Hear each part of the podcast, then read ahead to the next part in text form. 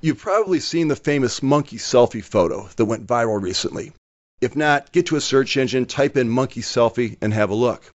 But what you probably don't know is that the legal battle over those photos may have given us a glimpse as to what could be right around the corner for copyright law, and even works created using artificial intelligence. We have a Jones Day panel here to explain. I'm Dave Dalton. You're listening to Jones Day Talks Intellectual Property. British photographer David Slater found himself the subject of a PETA driven lawsuit, that's the People for the Ethical Treatment of Animals, over who is the true copyright holder of the wildly popular monkey selfie, him or Naruto, the Indonesian monkey who took that photo. But there may be unexpected implications in the aftermath of Naruto v. Slater that could broadly affect copyright laws. Joining us to explain are two partners from Jones Day's intellectual property practice. From Detroit office, we have Emily Tait and joining Jones Day Talks for the second time, Meredith Wilkes is here from Jones Day's office in Cleveland. Welcome to you both. Meredith Wilkes, last time you were here, we were talking about the outcome of the Blurred Lines appeal with Pharrell Williams and uh, Robin Thicke and how they lost their appeal to the Marvin Gaye estate. And today we're talking about non humans not having copyright protection. What is going on in the intellectual property world? It seems like this whole part of the law is in a real state of flux, evolving very quickly. Have you ever seen anything like this before? What's happening? It's a great question, Dave. Um, we've seen a lot of copyright activity recently out of the Ninth Circuit.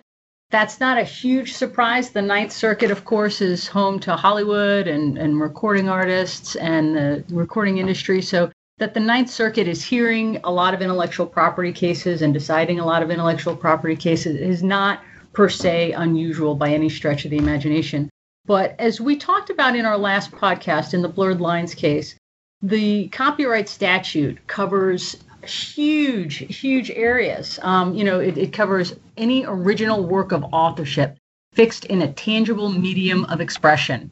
So you can imagine the subject matter that would be covered by that. Anything from, you know, sculptures to books to music. So we, we talked about how it really covers a broad, broad area ripe for folks to try and secure and protect rights. And we also talked about how there is somewhat of a state of uncertainty, particularly with respect to copyright law. And I think this most recent decision out of the Ninth Circuit exemplifies what we hinted at in our last podcast, which was maybe there's a need for some further clarity in the Copyright Act. And I think that this decision, this most recent decision, highlights that, uh, particularly in view of the facts sort of leading up to mm-hmm what happened in in the monkey selfie case.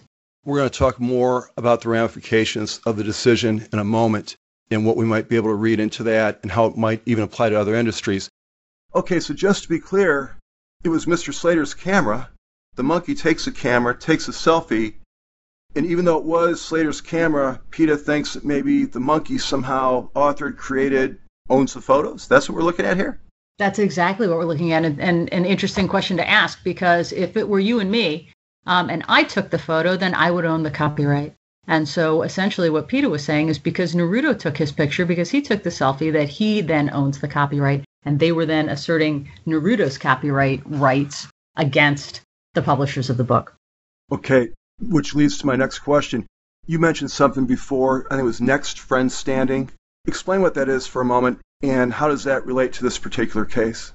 This is an interesting twist in this case for a bunch of different reasons. Um, the first of which is that the Ninth Circuit took a very dim view on the fact that PETA was claiming to be a next friend of Naruto, and, and I'll get into a little bit more detail on that in a second. I think it's it's better that we step back for a second and say what is this concept, right, of next friend? Courts recognize and the federal rules of civil procedure recognize that sometimes the actual plaintiff can't be present in a lawsuit. And so the rules allow for what we call next friend. And what typically is required under Rule 17 is that the actual petitioner is unable to litigate on their own, either because they have some sort of mental incapacity or disability or they don't have access to the court. That's the first requirement. And it would seem in this case, right, that Naruto fits that bill. But then the next friend has to have a significant relationship with and is truly dedicated to the best interest of the petitioner. And the Ninth Circuit found against PETA actually on both fronts. The court found that first, Rule 17 of the Federal Rules of Civil Procedure don't apply to animals. They don't qualify for next friend status. And then also the court was hypercritical that PETA was not really acting in the best interest of Naruto, and in fact was really trying to advance their own interests at Naruto's expense. That seemed to be a pretty popular sentiment, and PETA does a lot of great things. Don't get me wrong, but when I read the opinion and even some of the press coverage came down on PETA pretty hard. You agree with that? I agree, and absolutely, I'm an animal lover, and PETA does do great things for animals. But I am really drawn to a lot of what appeared in footnotes in, in the Ninth Circuit opinion, where the court says puzzlingly, and I can't even get the word out properly, while representing to the world that animals are not ours to eat, wear, experiment on, use for entertainment, or use in any other way, PETA seems to employ Naruto as an unwitting pawn in its ideological goals. That's a pretty powerful sentiment from the, the Court of Appeals and how they felt about what PETA was doing, I think, procedurally in manipulating the case. Absolutely, absolutely. They were not subtle in their opinion, that's for certain. You know, you've got a British photographer in Indonesia where all this happened, and then the case was heard in U.S. courts. Was jurisdiction a factor in how this all worked out? The reason this case even happened or was even permitted to happen is that the monkey was a quote foreign author. Had the monkey not been a foreign oh. author and been a U.S. author, so a monkey at the Detroit Zoo, for example, they would have had to get a copyright registration before bringing suit, and they would have gotten dinged by the Copyright Office if they listed a monkey as the author. Well, there is a photograph. I'm looking at it as we speak. Someone or something created it. Who's the author? There is no author. Ugh. Right. And that's like the thing of if he's not the author and the monkey's not the author, then it's sort of like public domain, which is what, you know, some entities and, and sort of bloggers, et cetera, have taken the position hmm. on. Meredith, back to you. IP cases settle often. Last September, Mr. Slater and PETA came to an agreement, a settlement, where I believe it was 25% of the proceeds moving forward from the photograph were going to be donated to some wildlife charity, I believe. So the Ninth Circuit decided to hear this case anyway, didn't abandon its jurisdiction. Why is this relevant? It's an interesting position to be in. Um, notably, in this case, the settlement agreement at issue didn't include Naruto. and the Ninth Circuit made mention of that, and I think in part in connection with its discussions about how PETA really wasn't acting as a next friend to Naruto. Typically, when parties settle an IP dispute, the court no longer has jurisdiction because there's no active case or controversy in front of the court. In this case, because the case or controversy before the court was whether or not there was a case or controversy, meaning whether or not there was even standing to bring the lawsuit, the court did have jurisdiction to continue to decide the matter, and the court could rule on the matter. It is a warning sign to parties out there to be thinking through what the impact of the settlement might be and maybe to provide some sort of continuing obligation so that the court, if they want an appellate decision, so that the court can hear the appeal and also be mindful of the fact that if they're trying to keep the court from rendering a decision, which is what the Ninth Circuit has sort of accused PETA of doing in this case, if you're trying to keep the court from rendering a decision, being very careful in the settlement agreement, first of all, to include all the parties that are okay. issue, and then taking steps to make sure there is no active case or controversy so that the court does not have jurisdiction any further to hear the appeal. Let's bring in Emily Tait for a second. Emily, there are implications far beyond the monkey selfie.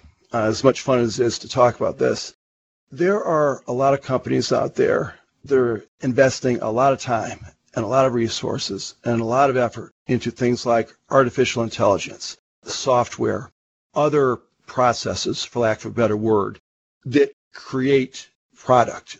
What does a company do potentially to protect itself from a situation like this yeah, it was AI generated, but geez, we still own it.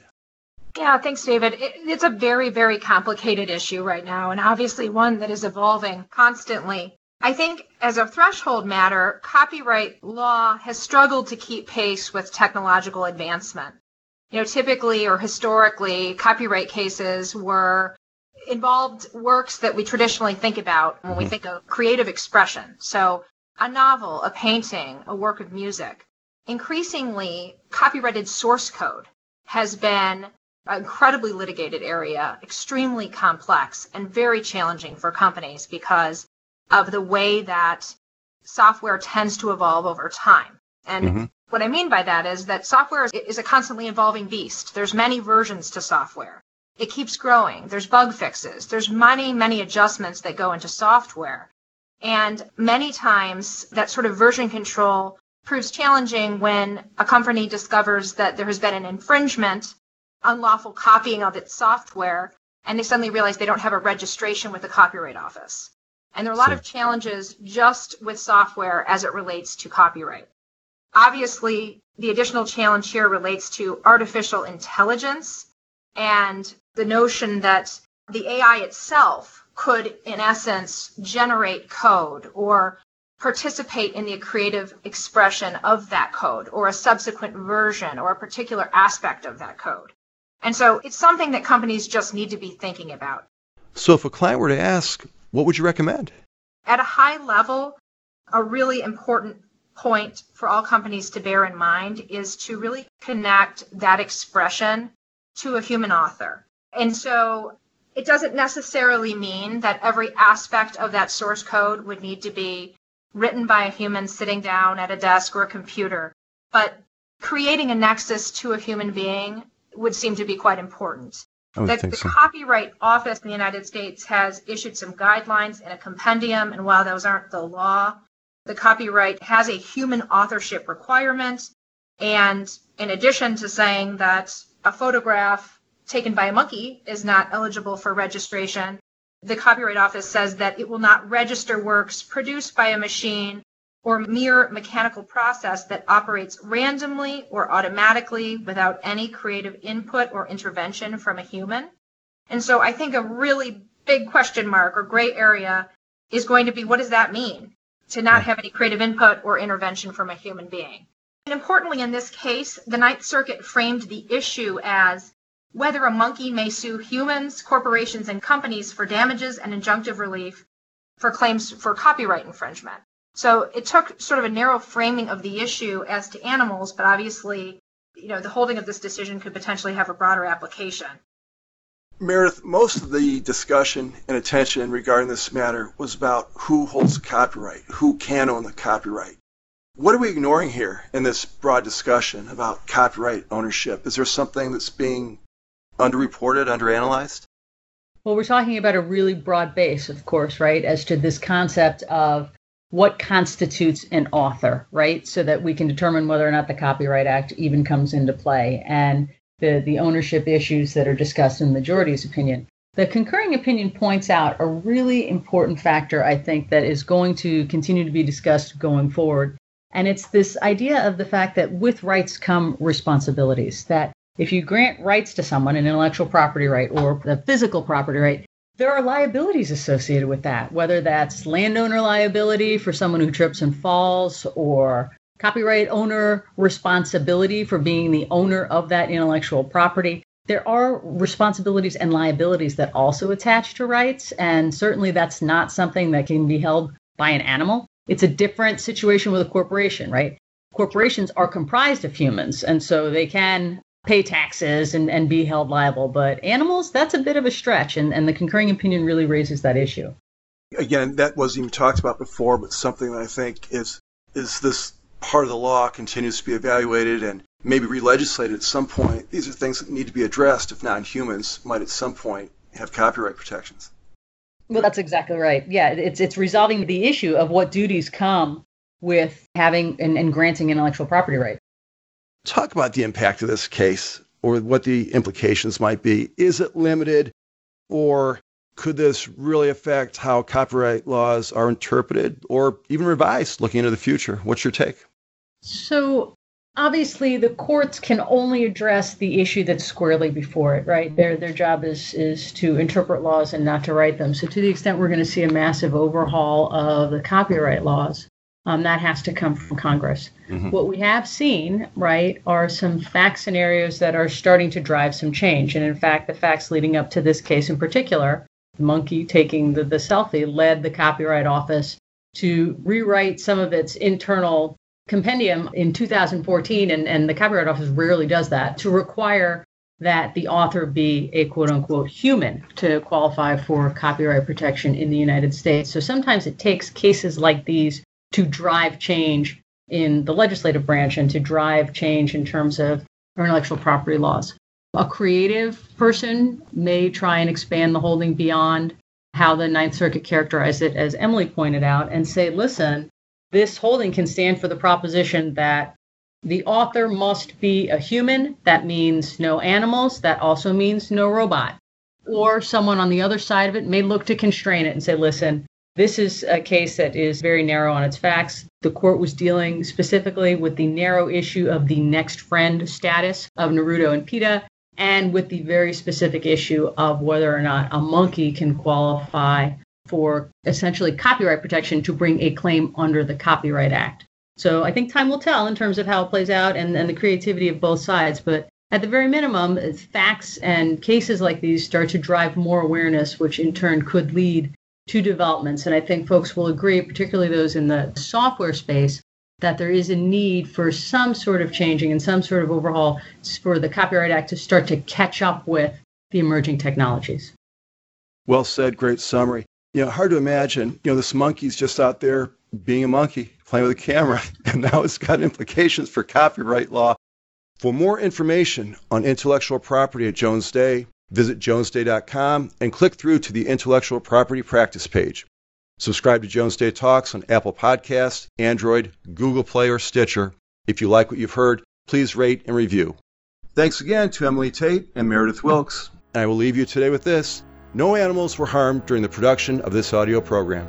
Thank you for listening. I'm Dave Dalton. We will talk to you next time. Thank you for listening to Jones Day Talks. Comments heard on Jones Day Talks should not be construed as legal advice regarding any specific facts or circumstances. The opinions expressed on Jones Day Talks are those of lawyers appearing on the program and do not necessarily reflect those of the firm. For more information, please visit jonesday.com.